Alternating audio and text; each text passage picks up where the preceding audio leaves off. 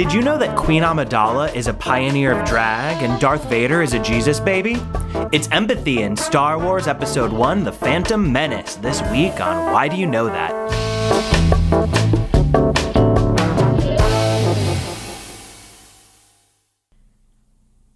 To Why Do You Know That, the podcast that wants to know why you know so much about a very specific topic. I'm Nadia Osman. I'm Steve Slaga. Hi, Steve. Hi, Nadia. Steve, Yeah? I have some news. You have news. I am going to be traveling internationally. Oh. I'm going to Japan. Japan? I am. I'm going to Tokyo and Kyoto for a week. I can't believe you are dropping this on me on air, live, in front of our silent guest. you knew.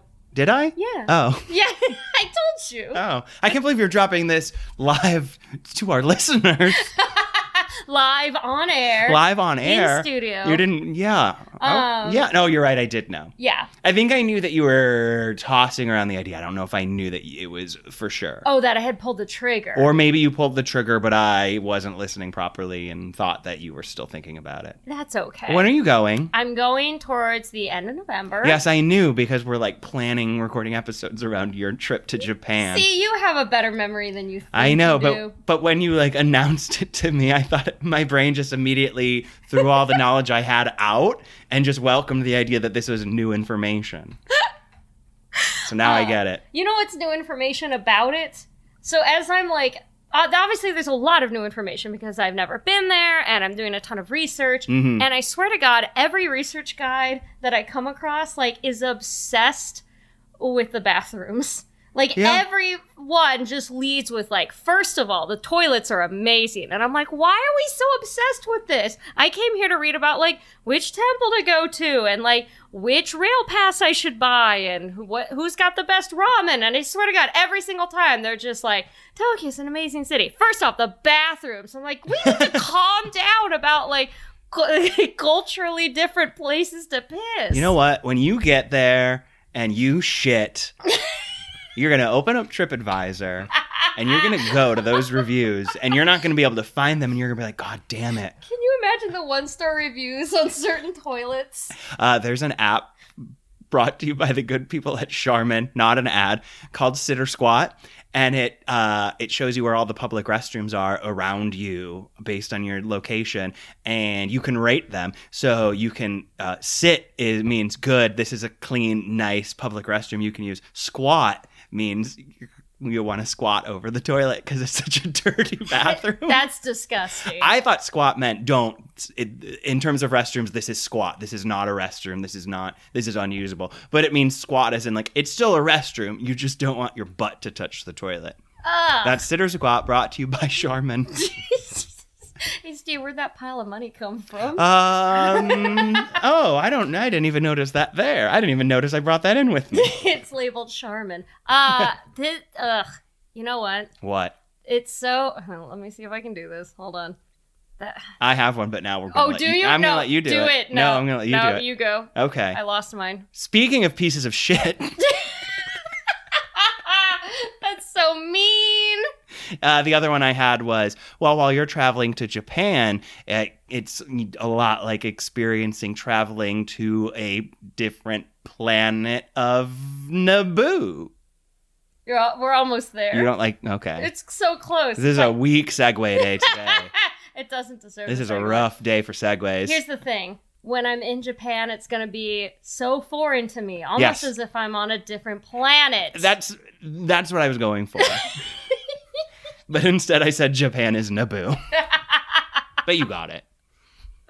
we should introduce our guest. Yeah, with such a good strong segue. Not at all. He's a writer and comedian and the host of obs- the podcast Obsessed with Joseph Scrimshaw. Please welcome Joseph Scrimshaw. I am also a piece of shit. yeah. untrue. Please use that in all my bios. Absolutely untrue. Joseph was the ni- nicest man I've ever met. That's gonna be in the like Instagram promo. Is just a loop of you saying that over and over. and again. I'm a piece of shit. Tune in next week where I'll squat. I squat for this whole podcast. um all these all these references to intergalactic travel, if you would. Not quite intergalactic travel, just international. But in in this pod today, we're going to be talking about uh, the intergalactic world that uh, that takes place in Star Wars Episode One: The Phantom Menace. Yeah. Specifically, we're going to be getting into the topic of empathy in Star Wars: colon Episode One: The Phantom Menace. Yeah. Uh, which is, I love how specific this is. Yeah, we do. Uh, We we, do do, li- like specifics. We do live up We to the thing that we we say in the in the show. description. Yeah, I would say that this topic is a specific one. but it's a good one. It's a good one. Uh, let's start with what I always ask all our guests. Joseph, Yeah. why do you know that? Uh, because I like Star Wars a lot, and Uh-huh. I watched the prequels and the Phantom Menace and all the Star Wars movies many, many times. Uh, but then I have a podcast called Force Center. It's all about Star Wars, where we talk about Star Wars a lot and dig into like themes.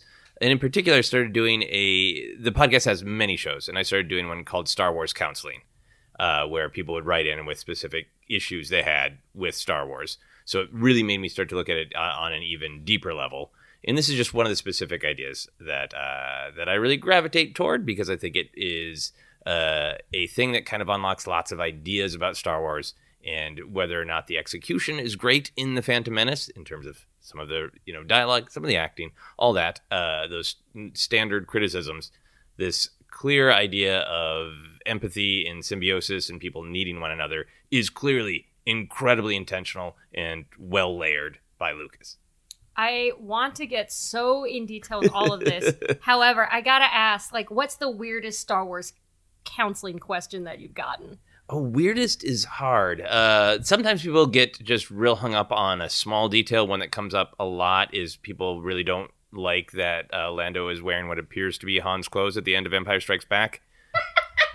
You're talking to somebody who also has these like weird obsessive details. Like, uh, what was it? Um, oh god, I'm trying to remember like the most recent movie that I saw where I was like, why is this happening? And I just got like very, very hung up on it. Oh, and I saw It Chapter Two. Oh yeah, there's a lot to be Um, hung up on. Yes. Yeah. Spe- I mean, I don't know what the fucking rules of Pennywise are, but I also don't. I couldn't understand like why uh, Bill Hader's character was like.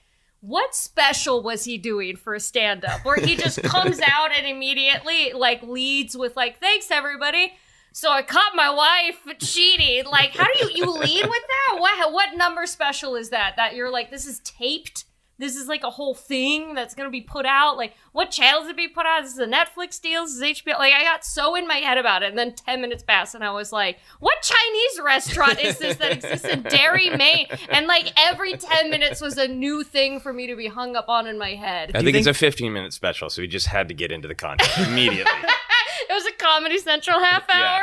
Hour. it was a tight five. he had this giant, this giant stage for a tight five. It was um his audition for Last Comic Standing, and he didn't get it, so he was like, "I guess I'll go to Derry and I'll fight it." I'll wrestle with my emotions and die, possibly.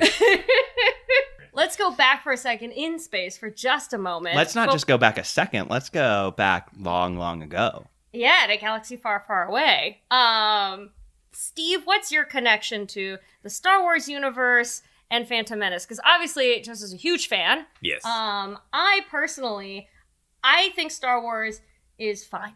Like, I know I'm gonna piss off everybody saying this. I think a lot of it had to do with watching it growing up.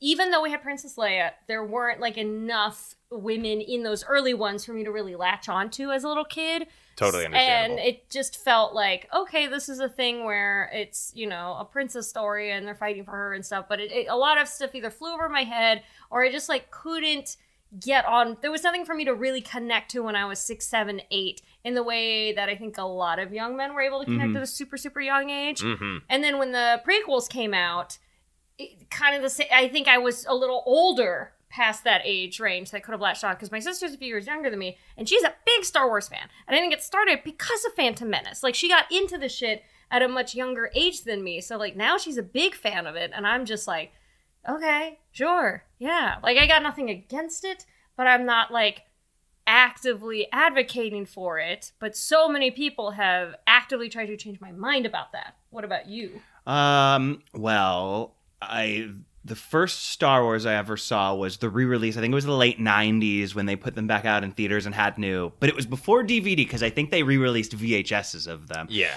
And I remember I only wanted to go because there was a new scene with a CGI Jabba the Hutt, and my brother was really. I think that was. I think it might have been Empire. Was That's that a the new one that- hope. a New Hope. Okay, so the first one.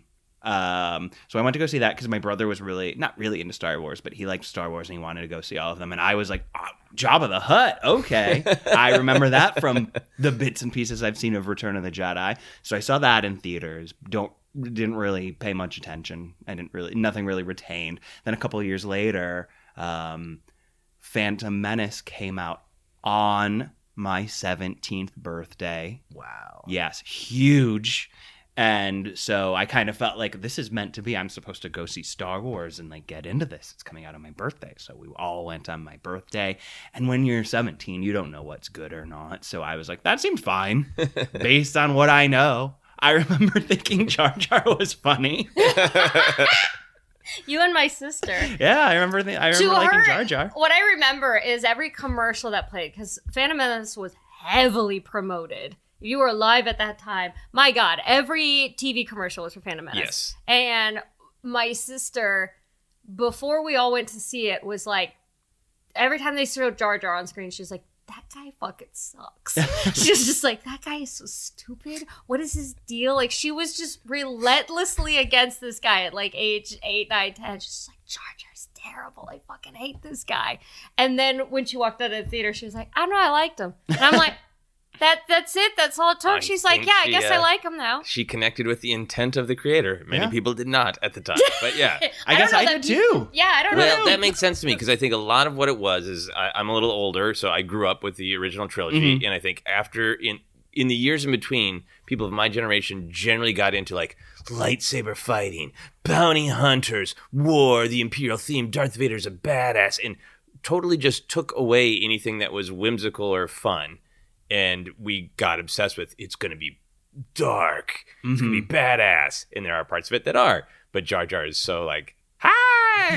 Yeah. I'm the silly whimsical part that you forgot about. Turned to eleven. Yeah. Yeah, Uh, he's and meant so for the target age, which Yeah. was like they deliberately aged that one down because I think Lucas wanted to talk, like, do a movie that was like, yeah, Yes. this is for kids, Yeah. and the but the core demo was much older at that point because they were like so ready for the next uh generation of films to come out, Yeah. and I feel like that certainly contributed to the. Both the Jar Jar hatred and also the general like, let's get even more nitpickier with this particular film. Yes. Yes. Exactly. Are you are you gonna get Disney Plus and Oh, yes. um are you excited for The Mandalorian? I'm very excited for the Mandalorian. Are you as excited as I am to just hear Werner Herzog say, "Please lower your blaster"? Because I saw like a clip that was going around the internet, and I had no idea that he was involved in this thing. And hearing Werner Herzog say anything remotely related to the Star Wars universe, like it brings me great joy because it just does not belong. He's. He, I think he's gonna. He's at least has one meaty scene that I saw at the Star Wars Celebration convention, which is probably what you saw uh, floating around the internet, a pirated copy of that early scene. But yeah, I think there's gonna be a lot of Werner Herzog saying weird things. I know, and that's like like I will I I will pay for a month just to like to get clips of Werner Herzog saying shit like just like that. We're if you not like e- grizzled weirdos, the Mandalorian's gonna be great. Yeah, It's got exactly. Nick Nolte too. It's, yeah, Carl? Weathers. Yes, Oh my god. It's just grizzled weirdo city. Now It's gonna be see, great. this is the kind of thing that makes me excited for it. Like I can get into a 10-hour long drama. I can get into a miniseries. I put up with all of season 2 of Big Little Lies. Like I I will stick this out no matter what. You Yeah, give me if all it's those- long, if there's lots of hours, Yeah. Nadia's in. If I Meryl Streep puts in weird teeth, right? yes, and does that insane scream Oh, when yeah. she's like, "Don't you children want to like feel your feel?" That's not what she says, but she's just like, "I get angry too," and then like lets loose. in this- she's good. She's Yeah, I skipped season two. I think we already talked about why. Yeah, Yeah, Yeah. but I mean because it there shouldn't have been one no, absolutely. because not. people were nominated in one Emmy awards for the category of miniseries. And I think if you're just going to be like, well, it did well, we're doing a season two, then every miniseries Emmy you won needs to go back and just like the second, per- recount the votes. Whoever came in second gets the award because you did not appear in a miniseries. Yeah. Unless it's anthology, like Sarah Paulson can win for all the American Horror Stories because that's different. Right, because But that is just season two. But it's a mini series among this umbrella of like a larger franchisey thing. if you have a season one and a season two, Yeah. and they are continuing the same story, they are not two mini series, they are together a series. Would you feel better if they scratched the mini off of their own Emmys and then took photos of them and posted them on the internet as an acknowledgement? Yes, because they defaced the Emmy and I feel that that's Yeah. appropriate. Yeah, there's I not feel that's fine. there's not many institutions that you feel strongly about, Nope. but the Emmys is one That's of about them. it. the energy you had of it slowly building inside you is the Yeah. same energy that Meryl had when she was talking to the children about her anger. Yeah. In Big Little Lies season two. That's why I couldn't watch it. I would have connected too much. Uh, speaking of anger, I feel like I know where that leads. a lot of strong feelings about Yes. Star Wars colon episode one Phantom Menace. Uh, Joseph, would you be so kind as to take us through sort of a brief overview? Let's say somebody who woke up from a coma and had no idea what this was about. Could you give us like a quick uh, breakdown of what happens in the film? yeah, what the film is about? Yeah. Yeah. Yeah, and just sort of like generally who are the big players, what's going on in it. Yes. Um, Uh, on the surface level, the plot is that two Jedi Knights, uh, uh, Obi Wan Kenobi and Qui Gon Jinn, are sent to mediate a trade dispute on the planet Naboo between the Trade Federation, led by the Neimoidians, and uh, the leader of the Naboo, uh, Queen Amidala. Uh, basically, it turns out that this is a larger plot than they uh, expected. They end up uh, kind of having some adventures with Kim- Queen Amidala, in which they meet the young uh, boy Anakin Skywalker. Qui Gon Jinn becomes obsessed with the idea that young Anakin is the chosen one, spoken of in Jedi prophecy, who will bring balance to the Force. Qui Gon becomes obsessed with being willing to train him, and that's kind of Qui Gon's main thrust. But the plot running in the background is that this whole uh, blockade of the planet Naboo, this Trade Federation conflict, is just a thing that is set up by the actual titular Phantom Menace who is uh, Chancellor Palpatine, secretly the Sith Lord Darth Sidious, who is plotting to basically put his own planet, Naboo, in conflict so he can be elected Chancellor through a sympathy vote, which he does successfully do in the movie.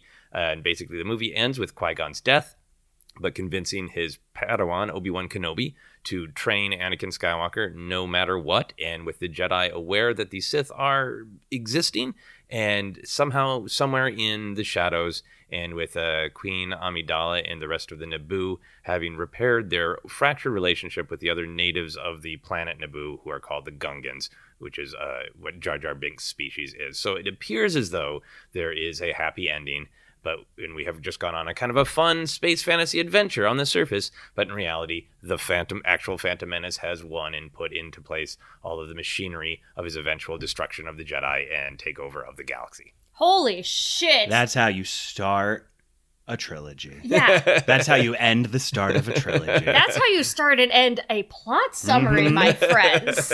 Take note. yeah, I was the whole time like, oh, he's recapped Phantom Menace several times. it's actually very hard to recap because it is not a traditionally Ow. structured film I was going to say, uh, in like watching clips again and sort of rereading, like to refresh my own memory of what happens. Uh, there's so many elements of it where I was like, I hope he can do this because like I certainly can't. I have I have a bunch of summaries in front of me, and I'm like, uh, yeah. So uh, there's a kid, and uh, he's uh, an orphan, and he's run by a Jewish stereotype. Like that's his, his dad. His dad is a Jewish stereotype. his who dad is junk. possibly the midi-chlorians possibly darth sidious but that's a whole nother discussion oh, Yeah, yeah those are words that flew over my close head. that but- can of worms, Nadia. We're here for empathy. Oh, I'll, I'll open the midi-chlorians can of worms again. That's impar- important to the whole empathy thing. Ooh. Okay. So now we know generally what's going on here. Generally, Yeah, generally. generally. Let, and now I'm going to take a super hard left. And uh, could you help us t- before we get too deep into things? Uh, let's lay out what empathy is. Okay. So empathy is the ability to understand thoughts and feelings of others and be able to share those. Uh, uh, there's different versions of empathy. There's cognitive, em- emotional, and compassionate. Uh, is my understanding. Uh, it although in individual differences in empathy could be based on genetic differences, research shows that it's possible to boost the capacity for empathetic, emphat, empath, em, Empaths? empathic understanding. There. There. we go. I was like, there's words missing um, as I'm reading. um, and neuroscientists have sort of advanced this idea of mirror neurons. Wait, what scientists? Uh, neuroscientists. you said nerd scientists, and you said it, nerds. you said it so casually that you're just like your hatred just went ran so deep. You don't Jeez. even yeah. So I'm- nerd scientists. I'm alienating all kinds of communities today. Um, so neuroscientists have this idea that's floating. I mean, they are.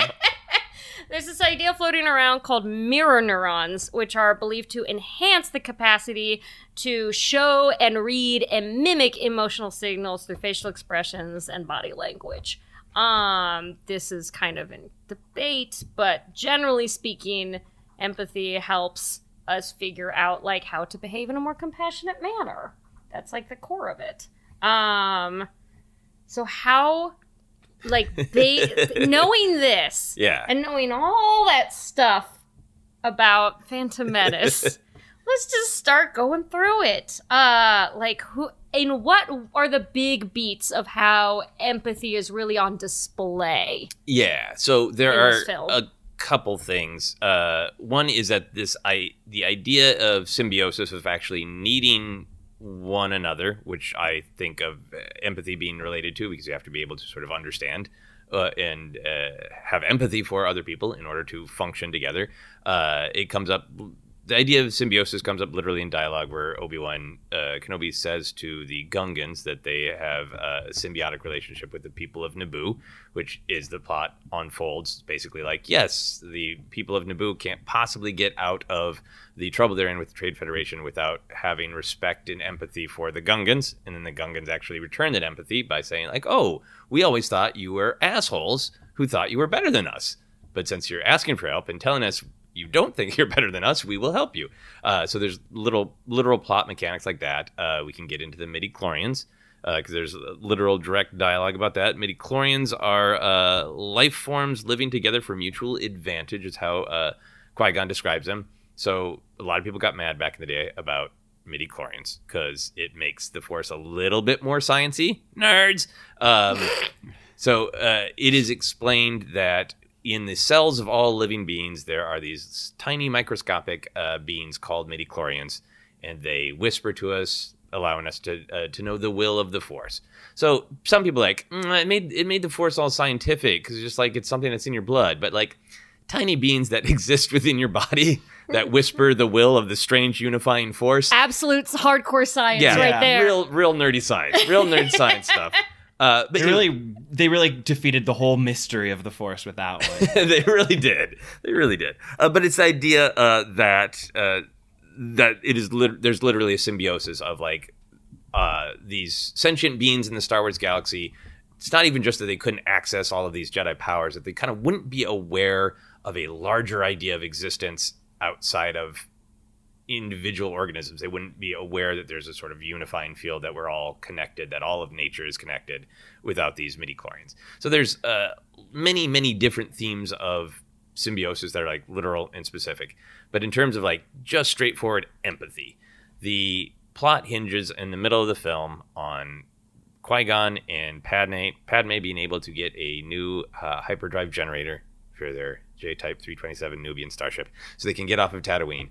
Uh, and it's very, it gets very convoluted. But basically, they go to, they run into Anakin. There's a sandstorm. Anakin invites them to his home, which is already just like, hey, weird strangers I met for five seconds who are trying to buy something at my slave owner's shop. So already that's just like uh, kindness. But it, it, as it as the main plot is developing, uh, Qui Gon is becoming this, obsessed with this idea that Anakin is the chosen one, and Anakin wants to race in this dangerous pod race because he figures he can make enough money to help them. Okay. And initially, yeah. his mom Shmi doesn't want him to because it's dangerous and it's scary. Uh, and I forgot that his mom's name was Shmi. Shmi, it's I- a good thing to Hook. always remember. Yeah, yes. I forget from time to time ha- what Star Wars names are. Like in terms of like, I don't, like the I. Don't ask me how I know this, but I'm aware that you, uh, in larger canon, Yoda has a wife and her name is Yaddle. It is not his wife. It's just the, another of his spe- species, All never right. identified. Sorry, I fucked it up. Just But because they're like- both Yoda species doesn't mean they're so You know what? You're right. embarrassing. Just because you see two Yodas, they're married. You guys were both in this apartment when I arrived, so you're married, right? And- Mhm. Okay. According You know to what? Nadia. You know what? This is on me. I'm gonna take full ownership of this. I'm so it's totally I'm so sorry to the Yoda community. I'm gonna issue an apology Yeah. on. I'm gonna I'm gonna use my iPhone apps. This is the first time I've Apology. questioned that Mrs. Pac-Man could be married to any other Pac-Man. yeah. Not the Pac-Man we know, maybe. We yeah, don't know. Yeah, it's Yeah. just they could both have the last name Pac-Man, and he might just go by Pac-Man as the last name. Right. But the idea of like naming a lady Yoda Yaddle Yep. is very funny to me because it's just a funny name. Shmi is a funny name. Do all the Yoda people have names like Yoda, Yaddle, Yiddle? These Yeedle? are the only Yoda people we know. really. Yeah, it's Yeah. a mystery. yeah. Are they the last ones? Because then I think it it falls to them too. get married. Too late. Unless Yeah. Yoda had some adventures on Dagobah there. He could have had. No. Anyway. Does Yoda fuck? That's Yeah. Let's ask our Star Wars expert. Does Yoda fuck? Well, it is. It's interesting you bring it up. It, it is. Uh, it is open into interpretation in the Jedi Code whether or not one can fuck. One is not supposed to make attachment uh, because that can lead to the dark side, uh, which, which is exactly what happens to Anakin in the prequel trilogy. But eh, having some casual sex, it's actually been in some books where Jedi debate whether or not that technically breaks the Jedi Code. There's there's a, a sloppy Jedi who is introduced in a a sloppy. Sloppy. PTSD suffering Jedi who's like, what? Uh, the barmaid and I like each other. I'm not attached to her. I'm not going to fall to the dark side over this. But yeah, so it is possible that Yoda could be like, I'm lonely on Dagobah. Yaddle shows up. I'd I'd posit that denying oneself the uh, pleasures, pleasures of the flesh. of the flesh could could lead to some pent up aggression that could also lead you to the dark side. Yeah, but so you can take just that. you can just meditate that away. oh, Yeah, got it. I With the guess. me- what are the medi- midichlorians? the midi chlorians. Midi I- I don't chlorians are just yeah, like don't fuck. they're whispering the will of the force. So maybe Oh. some midi chlorians are like, fuck. And Yeah. then other midi chlorians are like, mm, don't fuck. Don't do it. Yeah, my that's the midichlorians are warning. Sorry, I've, I've got to fuck. It's my midichlorians. Babe, I gotta, I gotta leave. It's the midichlorians. I'm sorry. I wish I could stay. Oh, I'd I'll leave- call you up when I'm back around sometime. I'd leave so many parties with that excuse of just like I gotta go home. Sorry, I want to party, but my midichlorians are tired. I'm so sorry I didn't call you back. My midichlorians are just acting up. What's that? What's that? Oh, I have to. I, I have to leave this dinner. My midichlorians are speaking. to me. They're not hungry. I'm starting to think these are just an excuse to get out of things. No, they are real and loud and talking to me. Um. So. So yeah, so Yeah. the the the the real plot point, the point of dialogue is that uh, Anakin basically convinces his mom Shmi uh, to allow him to do this by saying, "Mom, you say the biggest problem in the universe is nobody helps each other." And it's one of those lines that you can just sort of like, oh, that just sounds like a happy line in a happy movie that a young kid says with not the greatest delivery, not his fault. Uh, but this idea of specifically having empathy being selfless, like in later Qui Gon says, he gives without any thought of reward. And that idea of having empathy is really the turning point in like all of Star Wars storytelling. Nobody ever wins alone. Nobody ever does like a big like I'm going to be Rambo and I'm just going to run in alone. Every moment of victory is because somebody decided to help when they didn't have to, initially didn't want to. Han Solo's famous turning back to help Luke at the Death Star. None of that happens without him. Uh, Rogue One, a lot of people are attached to that movie. You know, Jyn Erso is going to, she doesn't know what she's gonna do until basically Cassian Andor and everybody else goes, "We'll go with you." Uh, so I've just really been gravitating towards that moment, that idea, because for George Lucas, this is the first movie. This is the movie that really sets up the themes and ideas that are going to radiate out through the entire story. And for people, if you want to dive a little deeper into Star Wars, like what is it about? It is about pacifism, and it is about George Lucas really likes to talk about how they're all for 12 year olds, like all of them, no matter how dark. Uh, he, he was great. He said it at a Star Wars convention in front of a bunch of adults dressed as Jedi. Ah. he turned to the audience like, "It's for 12 year olds." And what he always means by that is it is about learning or relearning kind of these really core, basic Sesame Street level values.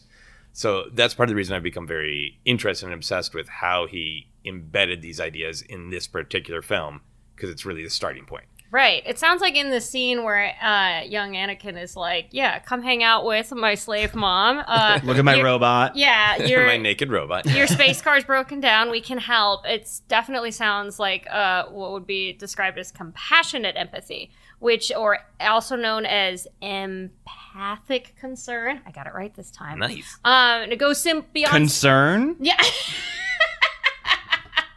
You're so concerned over that phrasing.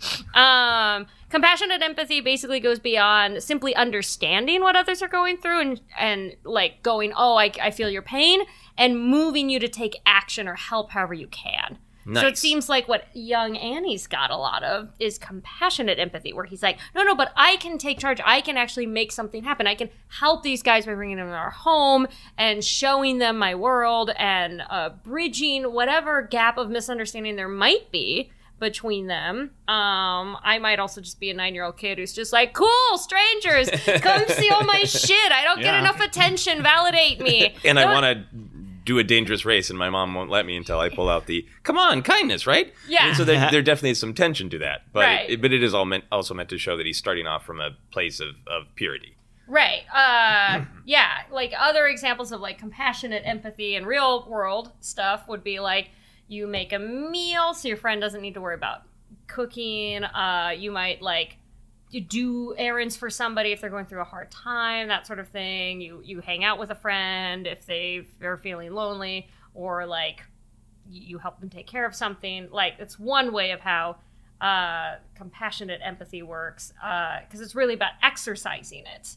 Um, and so, like, something that came to mind is this idea that, like, what works for you may not work for this person or work in certain situations. So, like, there is a little bit of debate mm. about, like, when you have compassionate empathy, what you may feel is a good idea may not be the best idea. And it feels like there's a little bit of that going on as well. Maybe not necessarily in this scene, but I think there's maybe other examples in the movie where young Anakin is trying to display compassionate empathy, but really it's like what he thinks is going to work best. And I mean, he's fucking nine. So, like, he does have a lot of practice. He hangs out with just his slave mom and Watto.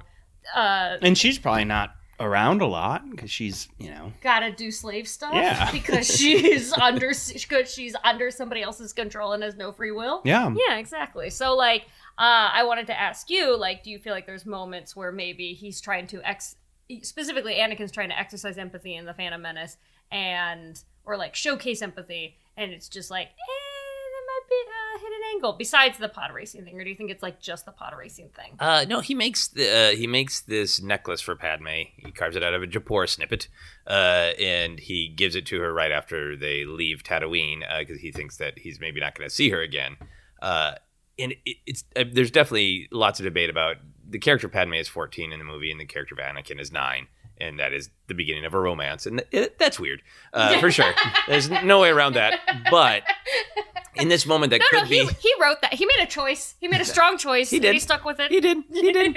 uh, part of the reason I like this uh, this movie is because it is like a relative who, who's like you really like them, but there's some weird things about them. So Mm, yeah. you're excited to see them at Thanksgiving dinner because they're going to be entertaining always. Mhm. Um, uh, so, but the way he gives it to her could have been creepy, right? But he just gives it to her because he wants her to remember him and remember the time on the planet. And it, it there isn't anything more than that. It isn't like, and it's got my phone number on the back. Call me. You know, like Right. there's nothing attached to it and i think part of that is because it's setting up the journey where he is going to start caring for padme not in a selfless way but in a selfish way which is where the jedi get into the whole uh, attachment issues it's not like they're just cold bastards they come off like cold bastards but the idea is he grows to love padme in a selfish way where he is not concerned about her well-being he's concerned about his pain losing her.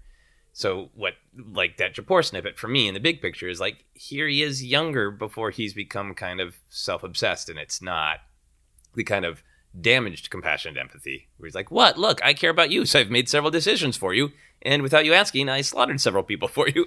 Right. you know, it's, it's, just right now I'm just I'm giving you a necklace because I thought it might make you feel nice. Right. It's this thing where it comes from a good place at first, Yeah. but there is I don't know. There could be an argument to be made that uh, uh, she's like, "What are you doing? What is this? I didn't want you to give me a necklace. Like, I don't want gifts. I'm a fucking queen. Get away from me.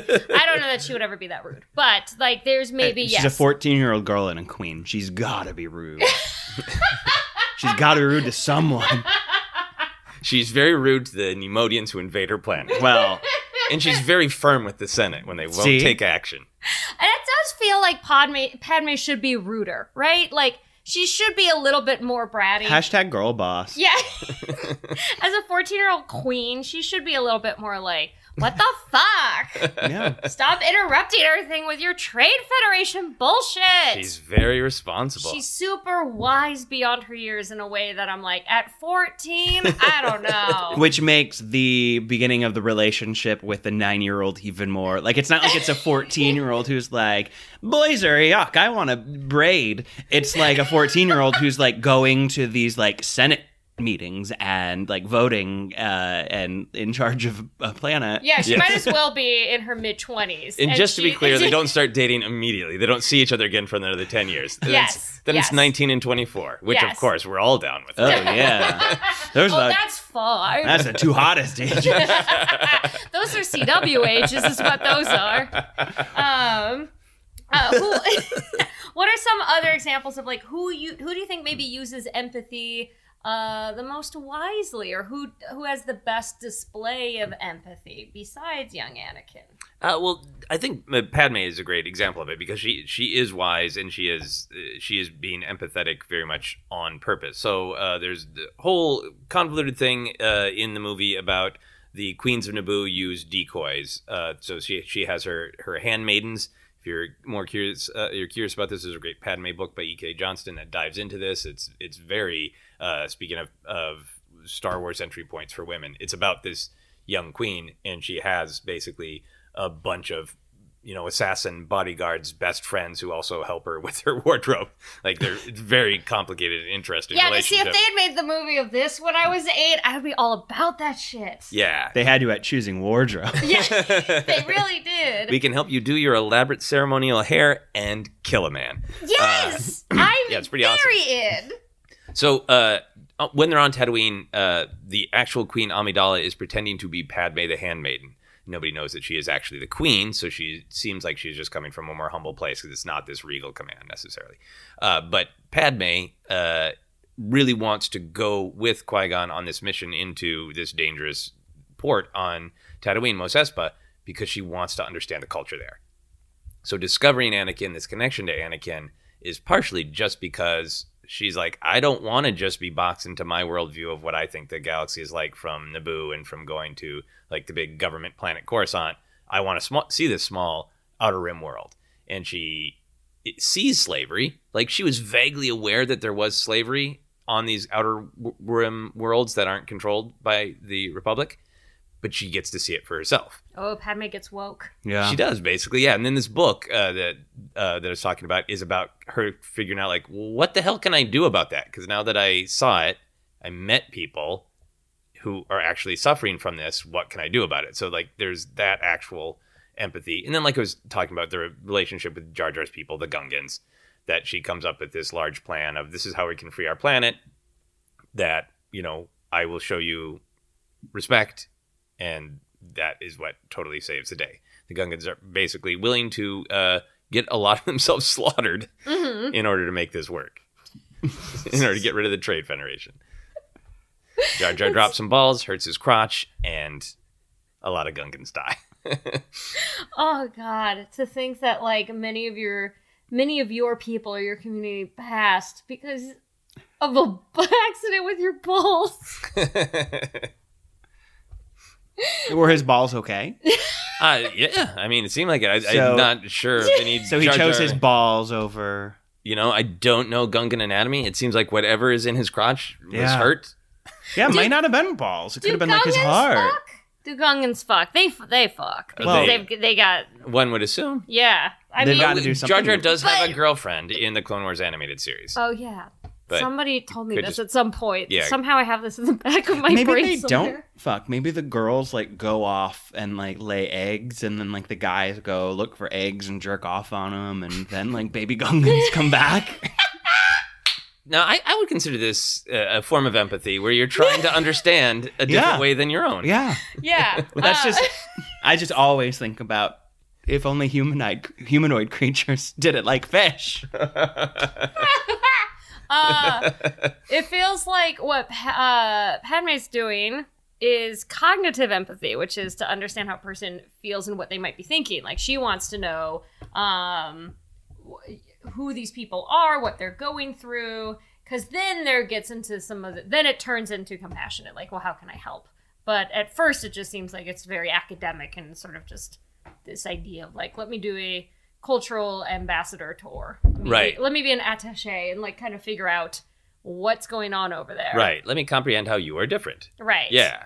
Yeah. Uh, which is that's cool. That's we got two out of the three so far. What as, is what is the third one? Um, I got distracted by brain nerd scientists.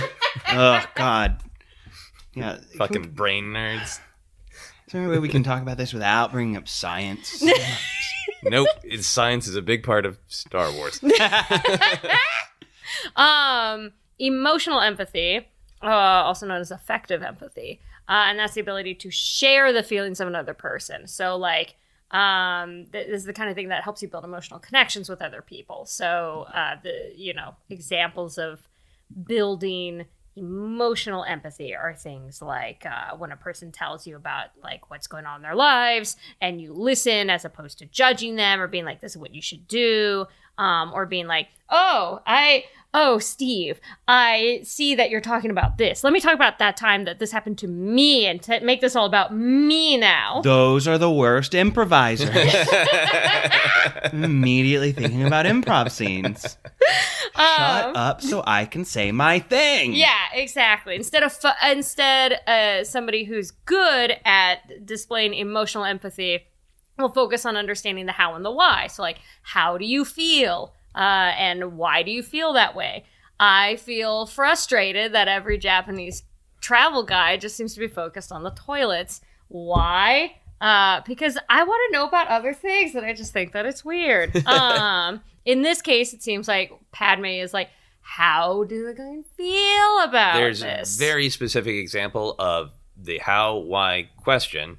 Uh, both both the Anakin and one good and one not so good. So the first one is Padme. She literally asks him how he's feeling when they first leave Tatooine and they're on the ship, and he says cold, and she intuits why. She's like, "Well, you're from a warm planet, and space is very cold." And she goes to him and gives him a blanket, and that's when he gives her the Japor snippet. So they're making an emotional connection, and it literally is the how you know how are you feeling why are you feeling? Let's discuss it. Your feelings are valid.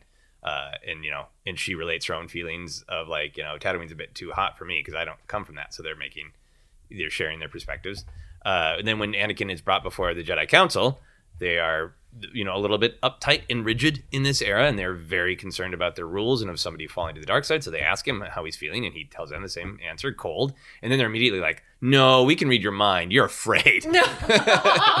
And it's- oh no. it's it's like it, it demonstrates to me like the it's not just like having empathy it's like hey, the responsibility of truly being able to know what someone else is feeling it's it, how you act on it is important right Right. because they sense honestly that he is a that he misses his mother and that he's afraid he'll he'll never see her again and they spiral into the like but if you're obsessed with your mom then that means you are going to use your power in irresponsible ways to protect her. You're going to concentrate on that fear on that fear of loss. And your fear of loss is going to cause you to lash out at anybody who you think is trying to take something from you. So like the jedi are entirely correct in that first meeting with anakin. It's exactly what happens why they all get slaughtered and why the galaxy is plunged into pain and chaos for uh, 20 years. But it was not an empathetic way to treat Anakin in that moment. And had they treated him with empathy like Padme did, where they may were maybe like, "Well, I understand. It's you're you're young and it is hard to leave your mother, but you know, these are the things that we would like to talk about. Here's where we're coming from, young Anakin. Like, would it have made a difference? Like, that's you, I think some of the fun sort of Shakespearean elements of the prequels, where it's lots of like, what moment could this have been fixed? He's nine.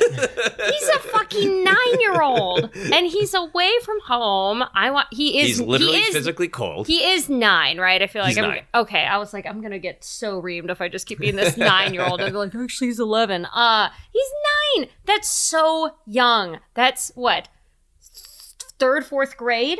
Like, imagine if you're third, a third or fourth grader again, and you don't ever get to see whatever family that you've ever known yeah. because you were being whisked away for a quote greater good. Like that's so much for a fucking kid to wrap their head around. That's so unfair. Yeah. I oh, now see now I feel angry at the Jedi.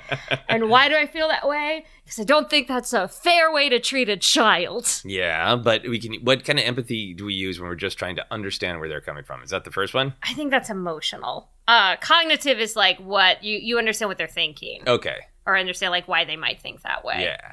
They kind of all blend together quite frankly as I was doing this. What's the empathy where if somebody is actually offended, you're happy to apologize? Well, That's- yeah, that's, that's the all- maybe keep your goddamn job. empathy. Um, ooh, fun fact for you, Steve. Okay. You know who uh, kind of broke down the concept of empathy into these three categories? Uh, Steven Spielberg. Steven Spielberg, yes. Uh, no, psychologist Daniel Goleman and Paul Ekman, the guy who uh, did the facial action system that we talked about in Oh, previous yeah, episodes with Leland. Leland. Yeah, when we talk about uh, facial expressions Yeah. of her. I just want to throw that out. There's a little, Everything is little callback. connected. Little continuity. Yep. Yeah. Yep, yeah. So this episode is canon. Yeah, Yeah. the why do you know that verse? Ugh. Oh, I grossed myself out. Okay, so the Jedi is maybe an example of like, are they the worst examples of empathy, or are they like the people who who display it the worst, or is there somebody who's even worse at displaying Uh, it? I would say, you know, the Phantom Menace himself, Sure. Palpatine, Darth Sidious, the the absolute bad guy of the Star Wars Skywalker saga. He's Yeah, he's yeah. real bad with empathy. yeah, Uh, the, the well, that- guy who's like, let me fake a trade war. you know, the sexiest of uh international dipl- diplomatic complications. Yes. it is weird to me. It's always been weird to me that George was like, let's start with the most like boring possible thing for kids to get Here's into. Here's one. of- Yeah, I mean, the, Lucas is full of uh, contradictions, which is why it's really fun because this is much more of like, let's have a space adventure, a little bit more aimed at kids. Uh, Jar Jar is going to hit his balls and step in shit and go icky icky. Uh, but it's also it's a political thriller. it's the Manchurian candidates, Yeah. but also pod racing. I also, yeah, this is, doesn't have to do with empathy, but I always think of it this way: it's like I understand but Star Wars movie, bang, it starts and it's like there's a trade dispute, and people are like, eh. But like, think of it this way: so the Trade Federation has representation in the Senate, right? And then they're blockading this planet because they think they're being overcharged. So imagine if in our real world, Amazon had representatives in the Senate. They thought the federal government was charging them too much, so they blockaded Maine. Like, it's Yeah, when it's- you in break it terms down, of like, conflicts, yeah. it's pretty exciting.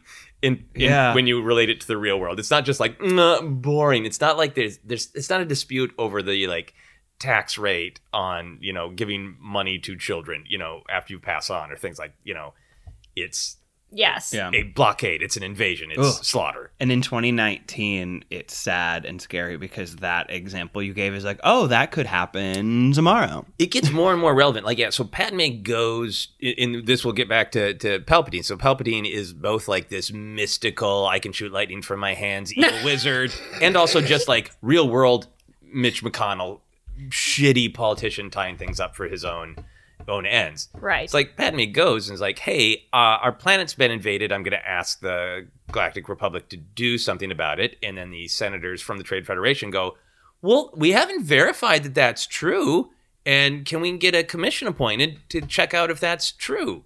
And because the uh, the chancellor, the current chancellor Valorum, is weak, he's like, "Okay, I agree. Let's go check that out." So that's it's exactly the kind of thing that we're going through today, like an easily proven fact the planet's been invaded. People are being murdered. It's not a matter of opinion. It's facts. It's they fake have, news. They have photos. Yeah, and Trade Federation just basically goes fake news. Can't trust them. And it's exactly like the bullshit we're going through now with all of the various like grinding investigations into Trump's blatant crimes. Yeah. Like we know that people from other governments are staying at his hotel. yeah. We know that it's a violation of our rules. We all know it, but it's ju- we're just grinding through like, well, I don't know if we should subpoena that guy, and then Mhm. even if that guy shows up, that's better a matter for the courts. So it's it's literally what's happening, and then Padme goes, "No, I'm going back with my weird fish Gungan friends and some guns, Um, and I'm taking care of this today." We need a That's Padme. what happens. Who do you feel like we should empathize with the most? Hmm. Hmm. Uh, I think we. I think the film wants us to empathize with Anakin and Padme. Um, Together Jar or Jar? or separately all as them. characters? All okay. them. okay. Yeah, yeah. It's certainly empathize empathize with Jar Jar. I haven't really talked about Jar Jar. I think. I think Jar Jar is definitely there for comedy, but he's there absolutely for the moral idea of be open to the idea that people have value even if they don't immediately appear to have value in your society. Mm. So Qui Gon runs into him and rescues him, and then uh, Obi Wan is immediately, and I'm a big Obi Wan fan, but Obi Wan's a, a dick, and it's to prove a point where he's like, "What? What is this guy about? Why is he here?" To Yeah. be fair, we, I think we all have the same question. what is that guy about, and why is he there? because he immediately helps Qui Gon. Qui Gon is kind to him, and then he needs a guide to get back to a, a place. And he's like, "Oh, well, this guy actually knows the way."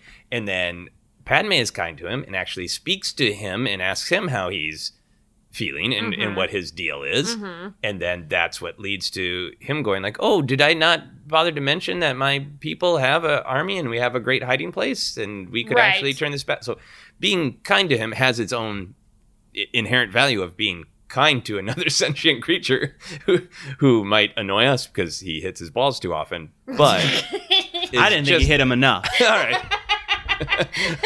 Special edition. Yeah, I'll I need cut a some special deleted edition for you. scenes. Steven, oh. Steven secretly on as many forums as possible, just being like, more ball hitting, Ball please. shots. I like shots. fan art. and I hear- I think at one point we talked. I was telling you about Sonic the Hedgehog fan art and how Yes. crazy it is. I want that but with Jar Jar hitting his balls. I Yes. think I can find that for you. I'll, I'll Google when we're done. hey Siri. Siri. no, be quiet. No, not really. Siri. no way, Siri. Uh, but it, but it's also like uh, there can be some stuff to criticize in the way Lucas depicts. Um, uh, I, I don't have a better term for this. So I'm going to say quote unquote native cultures, cultures who are living a little bit more in tune with the actual environment and aren't as industrialized. right. But Jar Jar and the Gungans definitely represent that of like a more industrialized population can look down or civilization can look down on Jar Jar and the Gungans. And this movie is really a don't look down on people because they're different from you. Mhm. That's just cruel. And who knows what you can accomplish if you actually work together and benefit one another.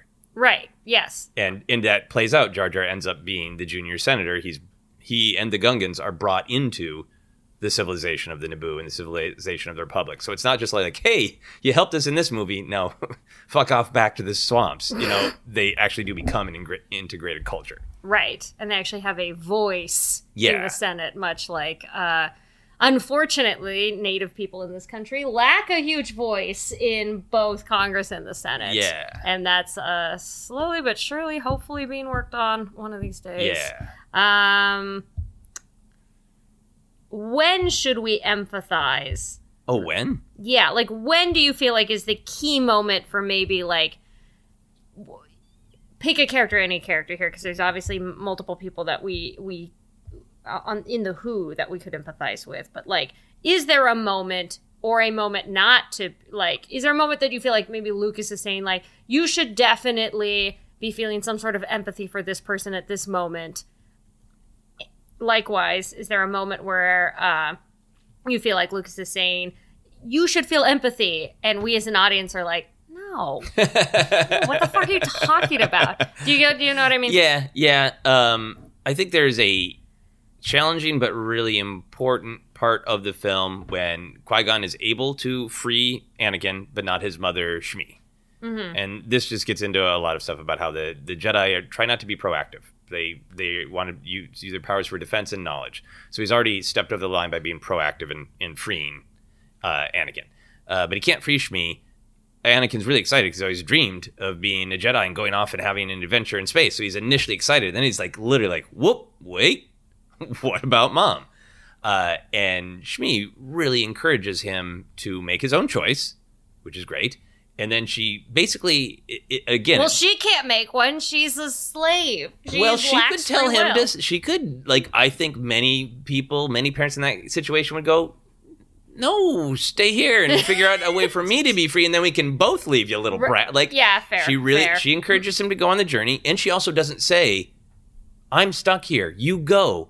She says, "You choose." Yeah. So Oh, that's hard for a kid, though. It is. Isn't it? Oh Like- my god, I would I spent so many weekends at my grandma's house when I was little. I love going to my grandma's, but then I would be like ready to go home, but she would like cry and be sad that I was leaving, but not like alone in her room, like in front of Manipulative, me. right? Manipulative, yeah. Yeah. So yeah, Yeah, and Shmi is not being manipulative. Yeah. She's doing everything she can to be honest about her own feelings, but not being manipulative. And she basically, Anakin says, "I don't want anything to change," and she said, "You can't stop that any more than you can stop the suns from setting." And this is a a big theme in Star Wars about you always have a choice in the moment. You you can't be too obsessed with the past. You can't try to dictate the future. You have to be in the moment, and you have to make a choice, and hopefully, a kind and supportive choice. So she just tells him to, you know, let go. It's okay. Think, uh, think happy thoughts. Don't look back and and go on your life. And you know, if in your heart you feel we'll see each other again, you know, maybe we will, and that'll be beautiful. So I I think it's a moment where Lucas is laying out lots of, I think, valuable, good thoughts. Yeah. But it it it but it's a challenging scene because you are asking like, well, how does this mother feel that she isn't being freed, and how does she feel about sending her son off to have this weird life of monastic adventure Right. with uh, this Jedi she briefly met uh, and had dinner with, you know, uh, and maybe th- th- they've got some looks back and forth. I, I think there's something going on there, but uh, it's it, yeah, it's really interesting because it, it's kind of thematically and emotionally pure, but it can be challenging, especially like I've talked to parents who are like, it's hard for me to watch when she's just pretty cool with it. Like she's upset, but she's trying to. She's actually trying not to be your grandmother. Yeah. She's trying not to make it about herself. She's trying to be like, you have your choice, which is, I think, a demonstration of good attachment. Of like, I, I love my child. I would do anything for him, but his path is his path to choose. Who do you think could use some more empathy in the film? Or do you like even if they're getting some, Yeah. is there anybody or any moment in particular where it's like, that's good, but you personally wish like they could go farther? Yeah, Obi Wan is learning empathy. Like I think it is actually really a point. So uh, Qui Gon is his Jedi Master. That's a, this is another point of kind of symbiosis that all, all of the uh, Jedi who are being taught, the Padawans, are paired with a Master, and they have this kind of father son trainer relationship. Uh, obviously, that changes with gender. Uh, and there are multiple genders in Star Wars. It's great. Anyway, um, Obi Wan is so caught up in like the Jedi way of doing things, and like Obi Wan is a little bit more flowing and natural, and that's why he's open to, hey, this Jar Jar guy might be all right. Uh, this young boy Anakin seems strong in the Force. I really want to investigate that. And Obi Wan keeps going like, why, why? And he even uh, tells Qui Gon like, hey, if you actually just followed the Jedi code better, you would be on the Council. So it's Obi Wan's kind of being like, you know, if you worked late on Friday, you'd be an assistant manager too. Like in in real world terms, like he is caught up in that world, and he is not opening himself to see things from other people's perspective until the end of the film. Uh, Qui Gon is killed. Spoiler. Uh, but they tell you that right on the soundtrack. Uh, so Qui Gon dies, and Qui Gon asks Obi Wan to please train Anakin. And I think it's at that moment that Obi Wan really sees how much this means to Qui Gon and becomes absolutely certain that he must train Anakin himself. And then I think tries to start seeing things a little bit more from other people's point of view. Uh, and so you feel like in that moment, that's that's where like Obi Wan could have been could have used that all along, but he had to learn this very hard lesson to get to that point. Yeah, Yeah, yeah. So ha- Qui Gon and Obi Wan are having a discussion, and and Qui Gon actually says to him like, "Well, that's only true from from your point of view."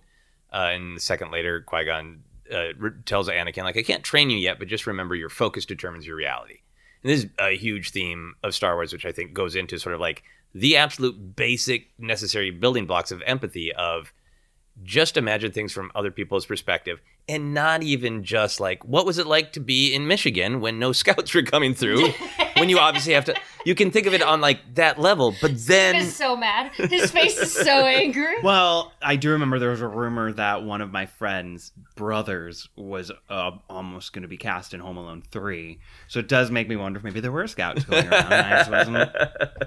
uh, but it gets into just like that even deeper idea of w- we can see the truth entirely differently. Mm-hmm. You know, and, and everybody calls Obi Wan shady because he eventually says to Luke in Return of the Jedi, uh, "Hey, when I told you your your father was murdered by Darth Vader, it was true from a certain point of view because from my point of view, the good person who was Anakin was consumed and killed by Darth Vader." And mm-hmm. when people hear that, they're like, "You shady motherfucker!" Yeah, yeah. But it's you see him begin to learn these lessons of like, i- i and I really try to concentrate that on that even in like social media when I'm fighting with people of like, or not fighting with people when people are getting aggressive with me of like, why do you think that? And maybe if I even if I have the time and somebody comes at me with like they're angry about my Star Wars opinion or angry about even a political opinion, if I have time, you don't always have time because it's time consuming to just try to understand why do you think that? Mm-hmm. and like that is the absolute building block of any kind of empathy Mm-hmm. you know and understanding when you're not going to be able to have empathy because if somebody's just like i am mired in this truth it, that is my truth and there is no changing it you can be like i have empathy i understand where you're coming from but if your point of view means you feel a certain group of people should be denied rights or murdered you can't be like let's meet in the middle Yeah, no, Yeah. empathy is about being able to see this stuff. And in some cases, like with compassionate empathy, being able to take action on Yeah. understanding that, like, they feel this way, so here's how I will help. It does not say that empathy is about agreeing with other people or getting on the same page with people. So anytime there's a moment when somebody's being just a true dickwad online, it's just like, y- no, no, no. I don't agree with your value system. I don't agree with your morals. I I can't be empathetic to you because whatever it is that you're yelling about, I vehemently oppose it. Mhm. And there's no way to get around that. yeah Uh, and that, I, I mean, there's not. I'm trying to think like, uh, memory always in the film. Like, there's not that many moments where it's like, I, I guess when it comes to the Trade Federation stuff, there's this like vehement op- opposition to things, but all that's being controlled by this maniac. yeah so it's and, like, and he has eh, uh, I don't know that yeah. that counts. Insidious has the first one, just the uh psychological the what was it the first one? The first empathy? Cognitive, Cognitive. So he just he understands where people are coming from, so he can manipulate them. right? He, yeah, he has no yeah. interest in understanding or, you know, finding common ground or anything like that. It's just what do you want? Oh good, I'll manipulate you. Yeah, the insert p- p- anybody who's worked in the White House since January 2017 here. Person. Yes. There are plenty of tour guides and docents who are See, just there. here's- Who will speak for the docents? You need to have empathy Yes. for the White House docents yeah. who have been docenting for years. They just You want to bring- share the history of They- the building. Yeah. yeah, cafeteria workers are like, look, man, I just got, I need a job, and that Mm-hmm. job is making mashed potatoes for the, for the people that are in this building. Dry burnt hamburgers for this monster. Yeah. Yeah. burnt steak and ketchup, which Yeah. honestly, I okay, fine. There's one thing that I agree with Trump on, and it's that Well I'm done. not a big steak eater, but I would probably love it charred with ketchup, uh, just like Trump. yeah, I also lean towards well done meat, which I know makes me a monster. I know, I know, because I've been to nice steakhouses and I've been like, I am so sorry. What's the most you can cook this? Uh, because I, I don't know. I have empathy you- for the cow, and I want it to be as distant from being an animal as possible. so it You want leave. all the midi chlorians cooked out of the Yes. cow. I have empathy for scientists who are telling me that, like, when you eat undercooked meat, it is bad for your body and you might get a disease. I think that's what it comes down to for me. So, like, I understand that cooking at medium rare is the way that it's supposed to go, but when I see pink inside a steak, I'm like, ah! What will the meat nerd scientists think, feel, or think? we have a huge meat nerd scientist following. Um, who do you you empathize with the most? Oh wow, that's a that's a good one. Um, I Yeah. Think uh, Obi Wan Kenobi, and it's not for narrative reasons. It's for like w- kind of why why represent representation is important. Mhm. Uh, you know, I was around his age, a little younger, when I saw the Phantom Menace, and uh, I feel like Obi. I've always gravitated to that character because he's kind of snarky. He has a little bit of a sense of humor. He is definitely kind, but he's also a little bit impatient and grumpy. little edge, got a little He's edge. got, he's got a little edge, Mhm. uh, and he he really sees things in a sort of complex way. So I always I always find myself gravitating to that character, and like when the movie ends, and we're just like I fantasize about being in it. Mhm. I am Obi Wan Kenobi. Sure. You know, Yeah. uh, in terms of empathy, you know, I feel for a lot of the, I feel for Qui Gon, I feel for Anakin, Shmi, Padme, even Jar Jar. Like, I mean, I can definitely put myself into like places where like um It's not his fault. He keeps hitting his own balls. well I mean everybody knows that especially like in hollywood. Everybody can feel like jar jar in hollywood where you walk into a room and you happen to maybe you're on a show with a bunch of like much more famous than you people and you feel this hypertension on you of like the famous person could vomit in the corner and everybody laugh and take instagram photos. Like if you trip if you clear your throat too loud the entire room will look at you like the hell did you just do person Yeah. who is who is here but isn't quite valued here hasn't proven like that's totally the way jar jar is treated at the beginning of this movie it's just like i'm a klutzy weirdo and everybody hates me but i'm just trying to just trying to go through my day and be a good sentient being Yeah, I'm rolling with the punches here, even though you people have no real reason to hate me, apart from my speech pattern is different from yours. I expect. Apart from I'm very tall. He's tall, right? Yeah, he's yes, tall. He's, he's Big a big guy. Uh, yeah. I this is I'm just ha- uh, I my biggest problem with the movie and something I can't empathize with is how they is how um uh, they say that he saves uh, Jar Jar's life by not being run over by a tank, but the tank's hovering. So like he didn't get he didn't save his life because he would have just got like knocked down and the tank would have hovered over. And I know that has nothing to do with anything, but that image just popped in my head about empathy and you know saving his life, and then I just remembered that that tank hovered. It's, He it didn't is save true that he would not immediately have been crushed. No, but he there were wouldn't have been several B1 battle droids Okay. uh, coming up behind him, flying in on staps. okay. Single trooper aerial platform. Uh, Obviously. yeah. Uh, so and and you you know you this is one of those things where I, this comes up a lot in discussing Star Wars. Like, it's not true. The character who said it thinks it's true. Yeah. So like Jar Jar thinks he got rescued, but you point out validly that one cannot be run over by something that hovers. No. That's all I wanted. Yeah. But can you? Well, I'm trying to empathize with the science nerds here. now, if it caught his balls and dragged him, Yeah. Oh, that'd be Oh, funny. God. That'd be funny. It's so hard to empathize when it comes to ball hitting because it's so funny.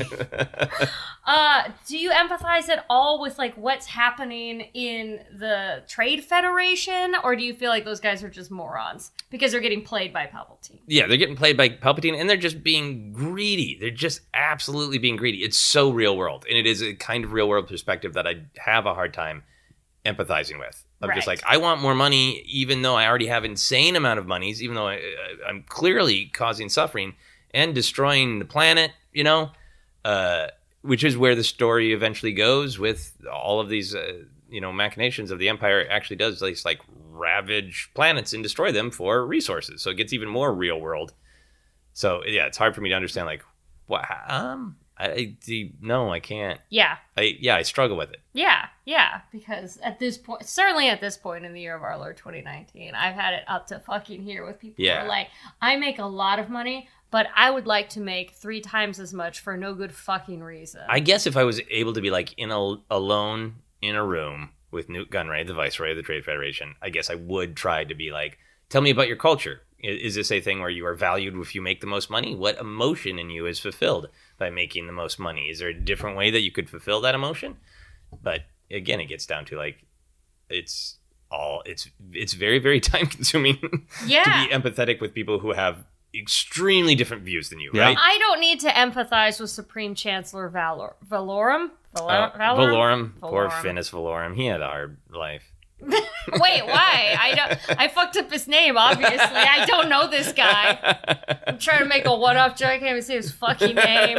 What's his deal?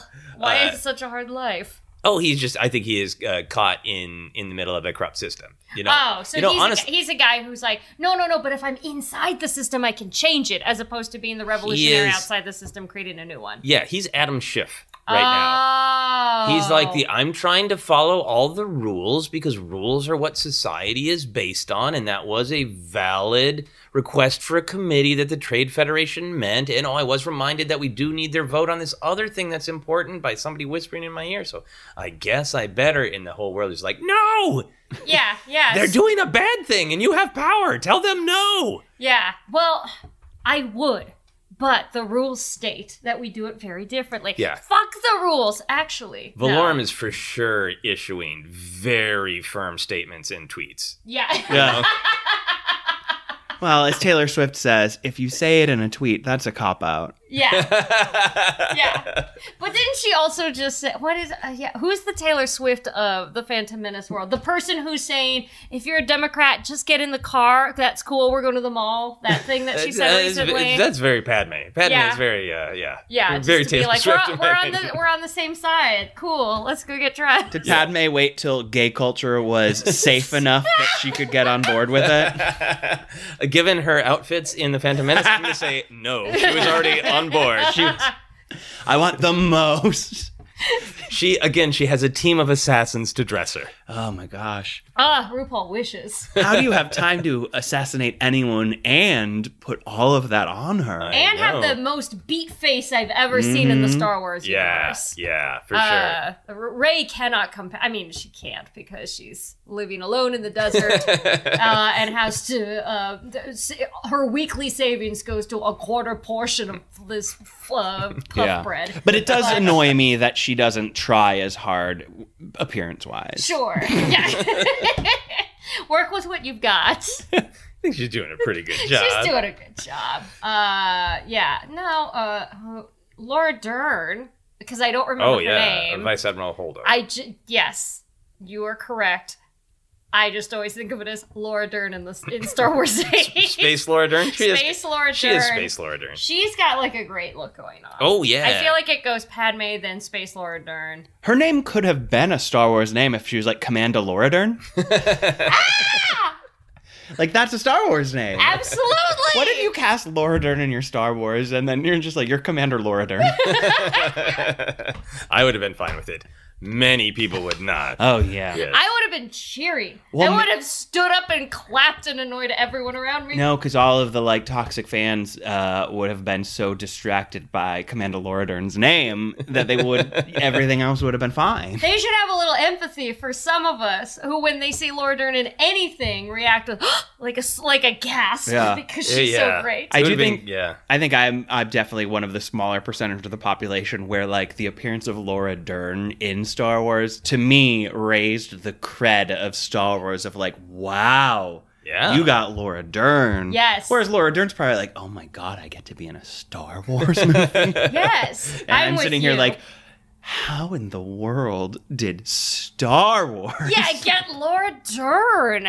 What a coup! what a coup. what a professional coup! She was so excited to be in Star Wars, they uh, could not get a shot of her firing her blaster without her saying pew. So if you look in the final film, when she fires her blaster, Laura Dern's mouth makes the pew shape. Uh, she should have taken a Groundlings 101. They would have knocked that right out of her. Uh, do we feel any sympathy for any of the Siths? No. Yes. Right? Oh, yes. Uh, n- but not not from you. You have to have other readings outside of the film. Okay. Uh, yeah. So uh, the the pattern of the Sith is a master and an apprentice. The master gets the apprentice in order to really bathe them in the dark side, which is all fear and anger and hate. Uh, you torture and, them and suffering. and suffering. Yeah, uh, you you torture them, and basically, uh, Darth Maul uh, was given to Sidious uh, when Darth Maul was a child, and he's basically just been trained. Like you have your only point of existence is to prove yourself to me, to become the most badass warrior you can, and it's all the Jedi's fault, and you have to go kill the Jedi. That's your only point for existing. So he's just a weapon, just sharpened to be nothing but a aching wound of a sentient being. So that's not in the film, Right. But from the supplemental material, when I watched the film with all of that, I'm like, oh, poor Darth Maul. He's just been absolutely shaped into this. Is there's no free will in this. right. That's okay. like another thing we talked about with Leland was environment and Yes, um, and yeah. how that shapes both your understanding of other folks and like what it turns people into. Yeah. Um, what about Boss Nass? what about Boss Nass? Yeah, I have, I have empathy for spitty spitty I Boss hope Nass. I hope that the the Mandalorian follow up on Disney Plus is what about Boss Nass? And I- it's just like a it's just Boss Nass going like this, like a like an '80s sitcom where it's just like shrugging, just like a shrug, and there's other Gungan behind them with their arms crossed, just being like, "Yeah, this guy, he's Which one- which one was this? it. Who was Uh, this? Boss Nass is the leader of the Gungans. Okay. Who says Misa like this, Yeah. and then gets all spitty. kind of like um He shakes was, his jowls and he was our stand-in for Jabba the Hutt I feel and Ooh, like yeah. we got to have a big old monster sitting on a throne. yeah." You gotta have a big old You know, guy who yeah. drools. Yeah. All right, all right. What's the okay. second beat of Jabba? Yeah. but nicer. Yeah, we're gonna heighten it by de-heightening. So He's Yeah. gonna be better and better. He's actually going to be less gross, not have slave Leia, um, and be uh, thousands times more amicable, but otherwise basically the same. Do we feel like uh predictions for Star Wars Nine? Uh, that there's gonna be who who what's that big monster gonna be like, and how nice will they be? 'Cause we've been building to this for a while. Ooh, a big, another big monster. Yeah. Mm, like mm. who? What will their name be? What planet will they be from? Who will be going to see them? I think it's going to be the mother Porg, and we're going to find out that all along Porgs were infiltrating and they have like camera and microphone like capabilities in their eyes and ears to record everything. And Mother Porg knows everything. Oh my god. Ooh. I did not mention this when we were talking about our connections to Star Wars. The one thing that I really love about Star Wars is the Porg. Now, again, this is probably going to piss off a lot of people, but the first time I saw a featurette for Star Wars 8, it's like a minute long, and uh, there's just like a three second clip of a Porg turning around with its like slack jawed, wide eyed, doofy ass look. And I literally out loud said, Who is that? It's my dumb son. And I've just stuck with that. I felt such maternal instinct for these fucks eh, that I immediately went out and bought one when merchandise was available. Joseph is actually holding it right now. if you press its stomach, it makes noises. Yep. It makes a noise of like a porg that doesn't want to be squeezed. It's That's the most porg realistic. battle cry, oh. Yeah. And it's and it keeps going. It's the stupidest fucking thing I've ever purchased. I love it to death. It looks so dumb. Its mouth is just wide open. It, it's like got like matted feather fur or whatever. Yeah. Like it looks disheveled. Uh, this is definitely a drunk porg. Yeah, yeah. A hungover porg. I have a different porg that is much more smooth, and I have him sitting in my apartment, so the sun just hits him beautifully during the magic hour. Aw, and the that's porg so looks sweet. like they're having such deep thoughts about their career. It's so great. Porg's No. wondering why they didn't get that Dairy Queen audition. Yeah. no, this porg is like it's too. This is the porg that parks its car outside of 200 South La Brea and like runs in trying to throw its shirt on so that it can be uh, business casual for the audition. And they're already like 20 minutes late. It's such a deep cut. I'm so sorry to anybody who's not in this city for hearing me say that joke. It's the stupidest motherfucker, This and poor- I love it so much. This porg looks so confused. Yeah, yeah, It really does. That is Yeah. that is a cry of why? yeah, yeah. Why yeah. do I exist? I love to just flap its little wings and then immediately drop it on the floor as if it like forgot how to fly. This porg's facial expression to me says it's a, a Twilight Zone episode twist where somebody woke up as a porg. That's what I see on this porg's face. Is it's a human being that woke up as a porg. And it's trying to say, I'm a human, I'm a human, but everybody else is just hearing this.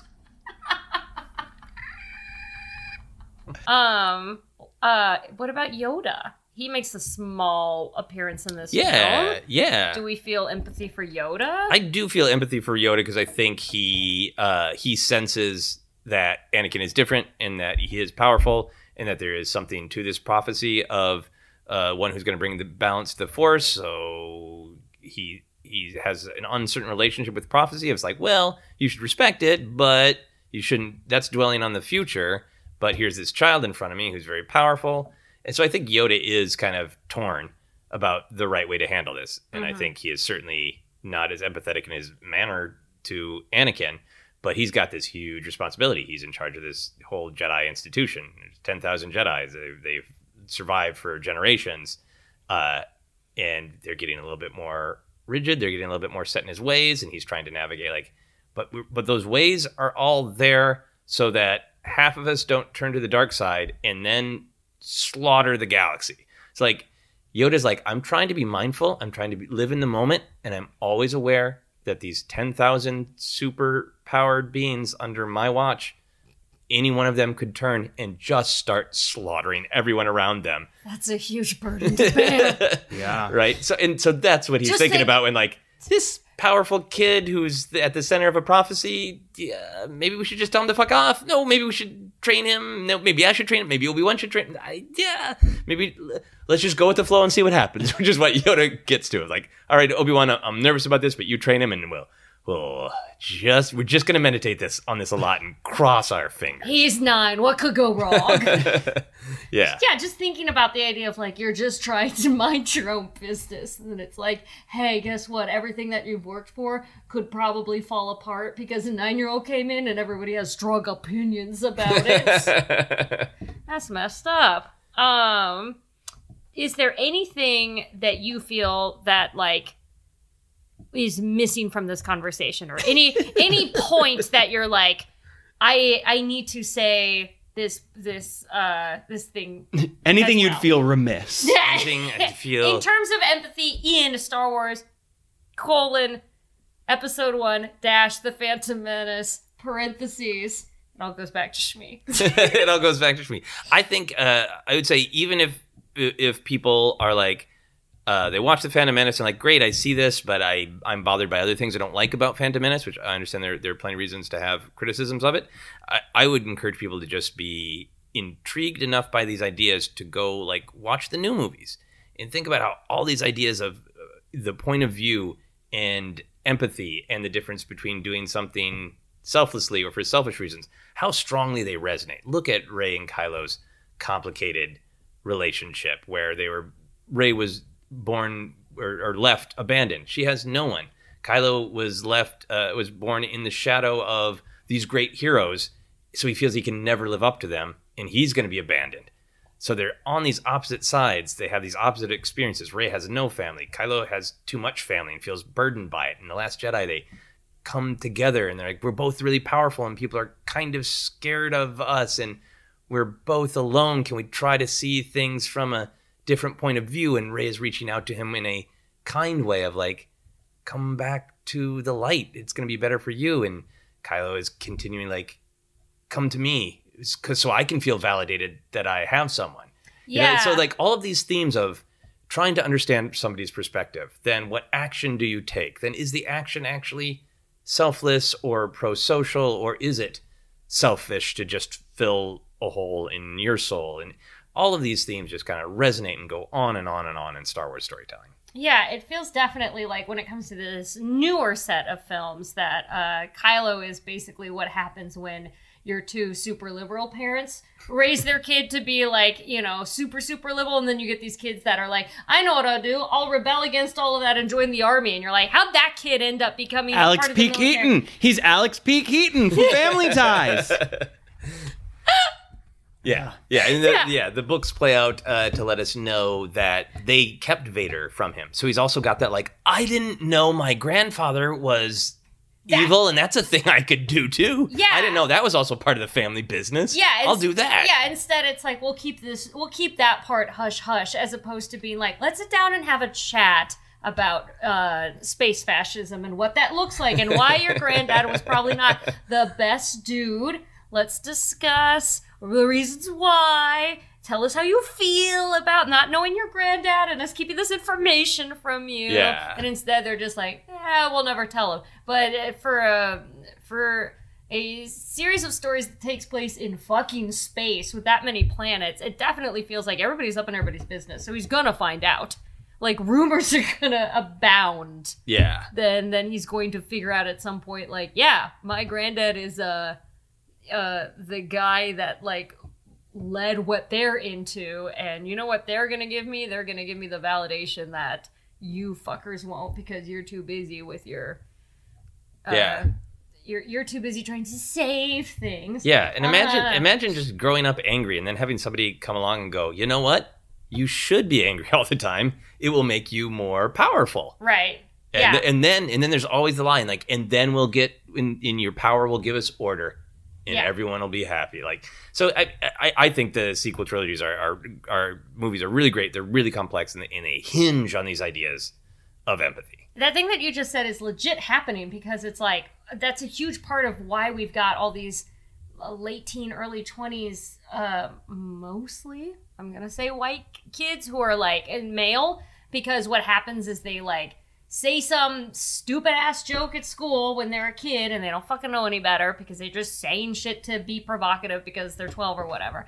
And then they get punished for it and then they go online and like this sucks. And then other forces come in and do that exact thing where it's like you're right to be angry. Like and then they start to put ideas in these kids and this is how these kids end up in these like uh subreddit wormholes right it's all are- these pc people who hate you and only care about their identity and want to deny you your identity and all these things that It's- i don't think are true are fed to these people Yeah, it's empathy Chernobyl happening online, where they're just blowing up any existence of uh, cognitive or compassion or the other one, emotional empathy, Yeah. and just being like, fuck all of that. You're absolutely right. You should get to do whatever you want. Uh, and they just validate the worst feeling in a person. Um, I'm surprised that that doesn't, you know, come up more when we're talking about when I see any kind of Kylo Ren discussion online. I'm like, you know, he's an allegory for all these like these Reddit assholes. You know that, right? Like, yeah, yeah, yeah. Yeah. You don't want to say. It- no i mean no, no but I, want alien. no it's it's not subtle i mean Yeah. it, it is it's somebody who it, it's it's growing up in the shadow of a previous conflict and trying to make sense of it and you know yeah yeah. it's absolutely that uh, i think the the one other thing i did want to say that there i wrote down obi-wan's specific line that he says to to boss nass to the gungan that uh, that you and the naboo form a symbiont circle. What happens to one of you will affect the other. And i think that it's an important line because it, it is showing that the film is really aware of like it isn't just about hey it's nice that we understand each other. It is that we need each other. Mhm. and like that no one is able to just do things by themselves or certainly have a you know a productive happy healthy existence without trying to work together and even if you don't want to live in like perfect harmony you still have to live in existence you know Yeah. and find a way to be together Uh, Joseph Scrimshaw, thank you so much for coming on. Why do you know that? thank you Uh, for having me Uh, is there anything that you would like to plug at this time? Yes, uh, I got a couple podcasts. I have the Obsessed podcast, and then I have the Force Center podcast, where we talk about a lot of this kind of stuff, the sort of the the fun surface level aesthetics of Star Wars, but also like the deep stuff, uh, the themes and all the ideas. Uh, I am a writer for the Adult Swim show Tigtone, which is a fun fantasy comedy parody uh, thing that is on Adult Swim's website. The first season and the second season should be coming pretty soon. Uh, and then my website has links to all of my comedy albums and uh, uh, podcasts and everything, and that's josephscrimshaw.com. And where can people find you online? Uh, my Twitter and Instagram handle are just my name, so at Joseph Scrimshaw. I have one last question. Okay. Does Shmi fuck? She fucked. Explicitly, Yes. she does not. what? No. She did once. Yeah. No, she didn't. That's the whole thing. what? uh, Anakin is a is a surprise birth. Uh, that's the, that's part of his uh, the history of him as the chosen one and the mystery. He's a of them. Jesus baby? Wait, so we waited until like the episode's officially Anyway, over for you to drop the immaculate conception. I do, I, do have. I, know, the- I have. I need some clarification, or Star Wars fans are going to get mad. She says clearly that because Qui Gon asks who the father is, and she says there was no father. Uh, you know, I carried him. I gave birth to him. I can't explain what happened. So that's the story of Anakin. But then she's married to Cliegg Lars, and I think Klieg and Shmi fuck. Mm. Hell yeah, they do. Yeah, they do. Oh yeah. I gotta go. I'm horny.